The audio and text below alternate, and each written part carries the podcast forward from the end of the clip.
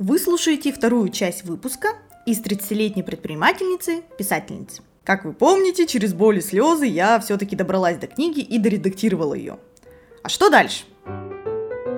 Ну, дальше было два варианта. Отправить готовую рукопись в издательство и ждать ответа. Кстати говоря, книга, которая еще не выпущена, по факту называется рукописью. Ну или второй вариант — нанять стороннего редактора, заплатить ему денежку и пусть она уже там сама подредактирует своей профессиональной рукой. Ну и только потом отправлять в издательство. Первый вариант, конечно, проще, но мне хотелось уже почистить текст и уже чистым отправить, чтобы шансы на публикацию у меня были выше. Ладно, пошла гуглить, искать редакторов. И тут возникла проблема. Как вы думаете, сколько стоит редактор? Я как-то не интересовалась этим вопросом, но в голове почему-то крутилась сумма около десять тысяч рублей. Не знаю почему. Нифига подобного. тридцать, сорок, пятьдесят тысяч рублей стоили профессионалы. What? That is truly shocking. Конечно, были новички за меньшую сумму, но извините, я как бы сама новичок-автор, и отдавать рукопись такому же новичку вообще не очень хотелось. Да, даже тридцать тысяч рублей было очень много для меня, для дебютной книги, которая даже еще не продалась и не приносит никаких денег. В дальнейшем выяснилось, что мне в принципе было сложно расставаться с деньгами на редактора, ведь я как бизнес-вумен в прошлом привыкла отдавать деньги и получать а, минимум в два раза больше. Сразу же, сразу же. А тут неизвестность. И случилось, о чудо, нахожу редактора за двадцать три тысячи рублей. Отзывы хорошие, общение сразу выстроилось, нормальное. Беру! Правда, внутри все еще поднывало такой вот внезапно большой суммы. Понятно, что если рассуждать по-взрослому, то это не так уж и много. Редактор тратит на чтение примерно две-три недели. И за такой срок двадцать три тысячи рублей еще даже и мало. Хорошо. Что насчет договора? В компании праздников мы часто пользовались договорами.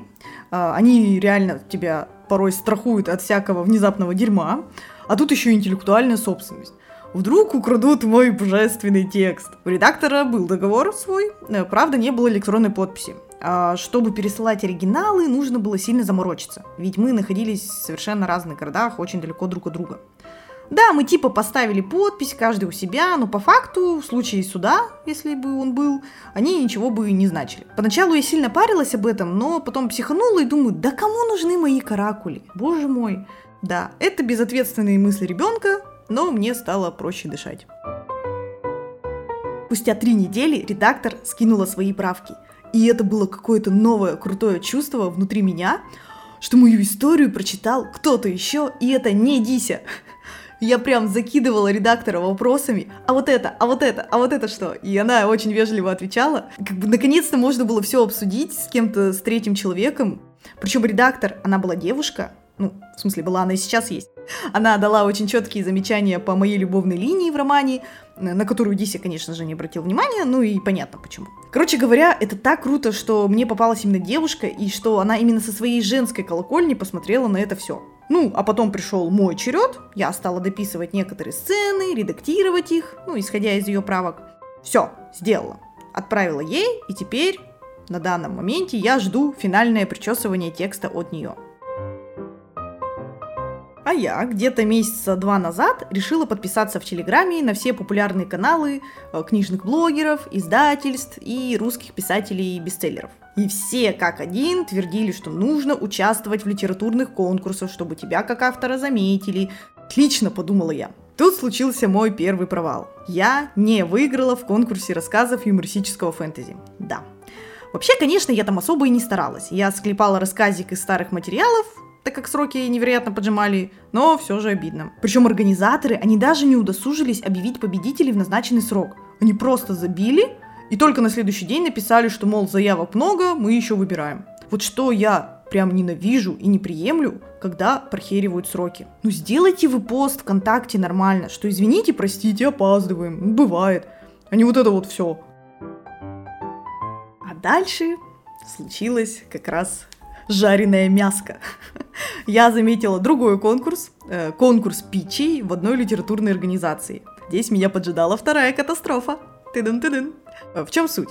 Платишь э, тысячу пятьсот рублей, подаешь заявку, то есть ты отправляешь синопсис и первые две страницы своего романа. И ждешь. Если тебя выбирают, ты проходишь на второй этап, где перед литературными агентами питчишь свою идею, свои книги за две минуты. Там тебе дают обратную связь, в какие издательства податься, какие у тебя, может быть, были ошибки, что доработать и так далее. Ну, а если тебя на первом этапе не выбирают, то просто в виде письма отправляется фидбэк, э, почему роман не подошел, что, как и где. Звучит очень круто. Получается, что за полторы тысячи рублей тебе в любом случае дадут обратную связь. Окей, начала писать синопсис. Кто не знает, синопсис — это такое краткое описание книги, вообще со всеми спойлерами, буквально на одну-две страницы. Казалось бы, супер изи, но не для меня. Это была самая жесткая жесть. То есть написать роман за год — окей, сделаем, не вопрос, а написать краткое содержание, о чем, блин, твоя же книга, ни хрена. Я, я честно, я не понимала, как такое возможно, что я сама не знаю, о чем моя книга. What did I miss? What did I miss? Причем э, здесь еще просили написать не просто краткое содержание, а еще копнуть глубже, лопаточку вот поглубже засунуть. Типа, есть ли в книге становление героя? Какие проблемы поднимаются? Я прям истерила. Я обвиняла себя в тупости, вообще как только могла. На помощь, конечно же, пришел мой супермен, мой супруг. Боже, храни Дисю. Он сел, посмотрел на все со стороны и просто накатал мне синопсис. Я была в шоке. Почему я вот так не могла подняться вверх и окинуть это все э, своими сторонними глазами, непонятно. Потом я выяснила, что синопсисы... Синопсисы... Синопсисы... В общем, потом я выяснила, что вот эти документы — это большая боль всех авторов. Причем часто бывает, что автор отправляет в издательство свой синопсис и рукопись, и издательство читает только синопсис. Если он не очень, ну прям совсем не очень, рукопись могут даже не открыть. То есть синопсис — это, по сути, самый важный документ писателя, а я не умею его готовить. Найс. Правда, потом я заплатила моему редактору, и она за пять тысяч сама написала свой синопсис. И это, кстати, вообще отличалось еще более от того, что вообще, в принципе, все советовали статьи в интернете. Короче говоря, я так до сих пор и не въехала до конца, как должен выглядеть идеальный синопсис. Ладно, отправила я на эти питчи свой синопсис и две страницы первой главы и принялась ждать. Уже мысленно готовилась к вкусному питчингу, настраивала себя, репетировала. И тут приходит от них письмо. Вы не проходите во второй этап. Что? Честно скажу, первая реакция была оцепенение. Это вот я сейчас такая веселая, но на самом деле я реально, э, ну вот, знаете, когда получаете письма с плохими новостями, вот ты просто стоишь как вкопанный. И вот у меня было так. Я абсолютно не была готова к этому отказу, я его не планировала и не прокручивала в голове. Отсюда такая еще тоже пошла реакция. А, спустя несколько минут у меня бушевали, конечно, вопросы. Почему не прохожу? Это ошибка, наверное, у меня же готовое произведение. Начала еще раз перечитывать их сообщения. Оно составлено, кстати, по всем канонам правильной обратной связи. Сначала меня похвалили, а потом указали на минусы. Так вот, мол, у меня получилось придумать интересную историю с завязкой и неожиданными поворотами сюжета. И вообще в книге приятная сказочная атмосфера. Но якобы у меня одна серьезная проблемка. Я промахиваюсь в аудиторию.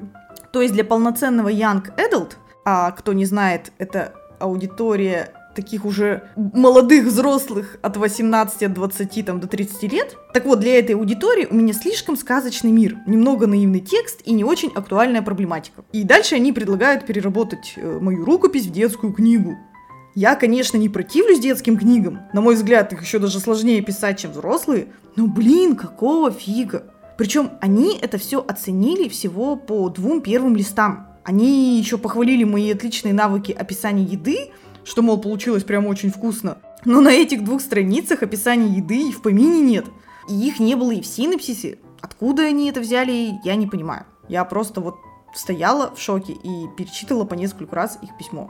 И как можно ценить а, придуманный мир по слишком или недостаточно сказочности?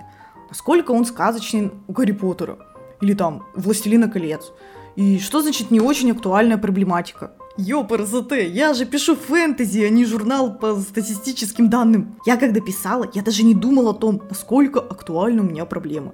Я просто придумала мир, классный сюжет и прикольных персонажей. Все.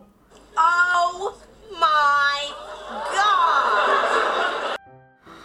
В общем, мои эмоции прошли все стадии принятия от отрицания до депрессии. В груди у меня так нормально все сжималось. Ну и стало известно, что с изданием книги будут серьезные сложности. Потому что если так считало литературное агентство, то также, возможно, считали бы и издательство, в которое я хотела отправить рукопись. А разжигали мою обиду еще и каналы в Телеграме уже известных опубликованных авторов, где они делились своими хорошими новостями о том, что у них заказывается дополнительный тираж книг, печатается специальный мерч по книгам, и вообще у них все the best of the best. В общем, я лежала, читала это все и завидовала. Я хочу так же, хочу, хочу, хочу. Мой внутренний ребенок просто орал. А еще где-то несколькими неделями ранее я написала второй рассказик фэнтези, уже без юмора обошлась, и подала заявку в другой, там, совершенно другой конкурс. Надо же, чтоб тебя заметили, помните же, да, этот совет. И все это время проходит предварительный отбор в полуфинал. У конкурса есть очень прикольные условия, то есть каждый участник должен прочитать рассказы своих коллег, что выложено на сайте анонимно. То есть оценить их, поставить плюсик, минусик и написать коммент. Тут тоже продолжилось заколачивание гвоздей мне в спину.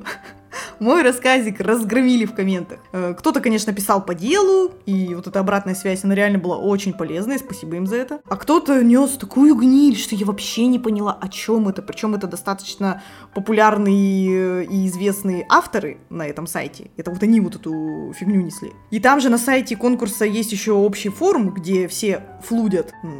Или флудят. Ну, я как-то раз заходила туда, в этот чат, написала там пару сообщений, и очень удивилась, что люди там прямо сидят, строчат, строчат сутками свои сообщения. Откуда у них на это время? Они вообще не работают, они не пишут свои книги, что происходит? И сейчас вы мне скажете, что Даша, ты сама безработная?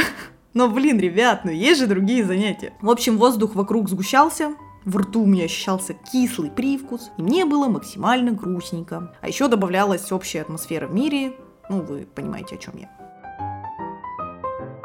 Ну и вишенкой э, на моем гробу э, стал провал в продвижении. Вообще, еще с первого раза, когда редактор читал рукопись, я пришла к выводу, что нужно уже заранее начать продвигать книгу в соцсетях. Ну, это еще твердили другие издательства, книжные маркетологи. Ну, то есть это надо делать в любом случае, особенно новичкам-авторам. То есть тогда шанс на издание книги, он повышается. Окей, как хорошо, что я наткнулась на искусственный интеллект, который мог рисовать вот эти фантастические арты для моей будущей книги. Стоит он, кстати, всего две тысячи в месяц, а количество изображений можно генерировать неограниченно. Поначалу это меня очень сильно вдохновляло, потому что все, что у меня нафантазировалось в голове, это вливалось в уникальную картинку. То есть первый месяц, можно сказать, это был мой личный психостимулятор. Я днями, ночами сидела, рисуя там картинки с горящими глазами. Но потом, кстати, я осознала, что, по сути, на одну годную картинку у меня э, уходит два часа. То есть это очень много. Ну и плюс некоторые мои э, идеи и яишка, искусственный интеллект, э, не может сделать. Например, рельсовые тележки из красного дерева с позолотой, которые курсируют по подземному рынку вверх-вниз. Вот он по этому запросу выдавал супер идиотские арты, честное слово. Ну ладно, все равно круто. Создала сообщество ВКонтакте, начала заполнять его контентом. Так красиво, что сама налюбоваться не могу. Прямо вот хотелось пощупать каждый предмет, пройтись по каждой локации. И тогда встал вопрос, а как мне вообще указываться в этом сообществе ВКонтакте? Под псевдонимом или нет? Кому только я не задавала этот вопрос, реально писала вообще многим, все отвечали вообще по-разному. Окей, пусть будет псевдоним Дарлайн Бофф. Дальше начинаю запускать потихоньку таргет, и тут пошло веселье. Все мои рекламные посты провалились. Why? Why do bad things happen to good people? Никто не вступал в группы, хотя арты явно нравились людям, их просмотры были в три-четыре раза больше, чем количество вообще подписчиков группы. На таргет я потратила три тысячи рублей, потом я решила купить платные посты в огромных книжных пабликах. Их было четыре штуки по сто-триста рублей каждый. Ну, сработало ли это? Нифига. Я думаю, людям было непонятно, зачем вступать в группу по еще даже не выпущенной книге. В итоге в моем сообществе сейчас тридцать четыре человека, и большая половина это мои друзья и знакомые. Парам-парам-пам. Пу! И знаете, вот эти вот все советы о том, что социальные сети должны быть раскрученными, это все, конечно, классно, но никто не говорит о том, как именно это сделать, особенно когда та самая нужная сеть заблокирована. Но есть же видеорилсы, скажете вы мне, но что я вам расскажу, мои дорогие друзья, какой у меня был с ними опыт. Поначалу я опять парилась с тем, создавать ли мне отдельную страницу в запрещенной сети, э, под псевдонимом или нет. То есть это были реальные мучения вообще на несколько дней. В итоге я решила выкладывать все в личном профиле. Почистила немного посты, попостила фоточки, украсила единым визуальным стилем. Ну вот как все учат. Короче, сделала подготовительную работу. У меня уже была идея рилса, поэтому обдумывание не заняло много времени. Я решила сделать рилс по артам, ну из моей книги, наложить эффекты, немножко оживить. И в целом получилось довольно хорошо. Если бы не одно «но». Я нахрена-то начала делать видео прямо в приложении запрещенной сети. Вот чем я думала, когда это делала. У меня и до ви пи эн были проблемы всегда с загрузками. А тут, я, я честно, я не понимаю, на что я надеялась. В итоге я публикую сделанный рилс. И тут бэм! Черный экран, музыка идет, видео нет. No, God! No, God, please, no! No! No! No! Срочно удаляю и пытаюсь э, быстро склепать новое видео. Ситуация такая же, потому что где я клепаю новое видео? Опять в приложении запрещенной сети. Я, может быть, просто тупая? Ах, удаляю, начинаю делать видео уже в стороннем приложении, как, блин, и нужно было изначально. Стараюсь не обращать на вот этот опять противный шепот в моей голове. Ты вот это порвала, ты тупая? О да, ты тупая. Что ж, сделала, выложила... Но запрещенная сеть уже запихала меня в теневой бан. На данный момент на этом рилсе шестьдесят четыре просмотра. Это была самая большая тупость дня. Конечно, обидно. И, знаете, как-то нет желания делать новые видео дальше, ведь опять может произойти такая же неожиданная фигня, и я опять останусь в тени. При этом я потрачу на видео время. Еще я думала открыть канал в Телеграме, но туда запихать людей еще сложнее, поэтому эту мысль я отбросила сразу. Потом я заметила, что в основном популярные писатели до написания своей первой книги уже были блогерами. Либо книжными, э, хоть и небольшими, либо имели свой канал, например, по живописи, там, пению, не знаю, еще чему-нибудь. То есть у них уже была своя лояльная аудитория, что круто. А моя аудитория в запрещенной сети – это аниматоры, организаторы праздников и мамочки. Классно! Я даже думала поснимать рилсы, как якобы я такой книжный блогер, делаю вот эти красивые стопочки с книгами, советую книги, какие почитать. Но, блин, из-за переездов у меня даже реальных бумажных книг нету. Что я буду воображаемую книгу держать в руках? В общем, в итоге, что мы имеем? Продвижения нет, моя рукопись, как выяснилось, тоже с проблемами, и вообще все плохо.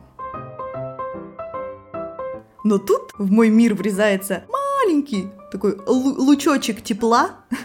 Мой второй рассказик проходит в полуфинал. Это вот последний конкурс, про который я рассказывала. Несмотря на то, что его поносили как могли, лайков было больше, чем дизлайков. И также в комментариях я нахожу такой приятный отзыв о моем произведении, отзыв на меня как автора. И я прям вот прыгала от радости и носилась по комнате. Всего один коммент, а сколько мурашек счастья. Может быть, все не зря? Потом я посмотрела на всю ситуацию под другим углом. Редактор сказал, что роман хороший, читался легко. Мой критик-супруг сказал, что он хороший. Я знаю, что он хороший. Так может быть, проблема реально была в плохо написанном синопсисе и этих первых двух страницах? Да, я знаю, что вы скажете, что я заплатила редактору, и типа, детка, за твои деньги для тебя я могу быть кем угодно, когда и похвалить что угодно. Эй, how you doing? Но она ведь расписала мне кучу правок, минусов, что нужно исправить. И если бы был реально такой серьезный косяк с наивным сказочным миром, с вот этими неактуальными проблематиками, она бы, наверное, его написала. Важный момент, что те литературные чуваки, они не читали роман полностью, а редактор читала и знает. А значит, и есть решение. Переписать синопсис и довести мою первую главу до идеала, раз она стала такой показательной. Уи! Не зря я потратила полторы тысячи рублей. Вообще, первую главу я писала самой первой, и тогда мои писательские навыки были на низком уровне. Скорее всего, это как раз и сильно бросилось в глаза. И потом до меня дошло. Так получается, у меня история, как у Джоан Роулинг?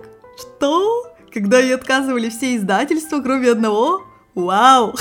Я вообще не возражаю. Сделаю бестселлер, а когда те литературные организаторы спичи предложат мне сотрудничество, я, конечно же, по всем правилам хорошего тона откажу им с гордо поднятой головой.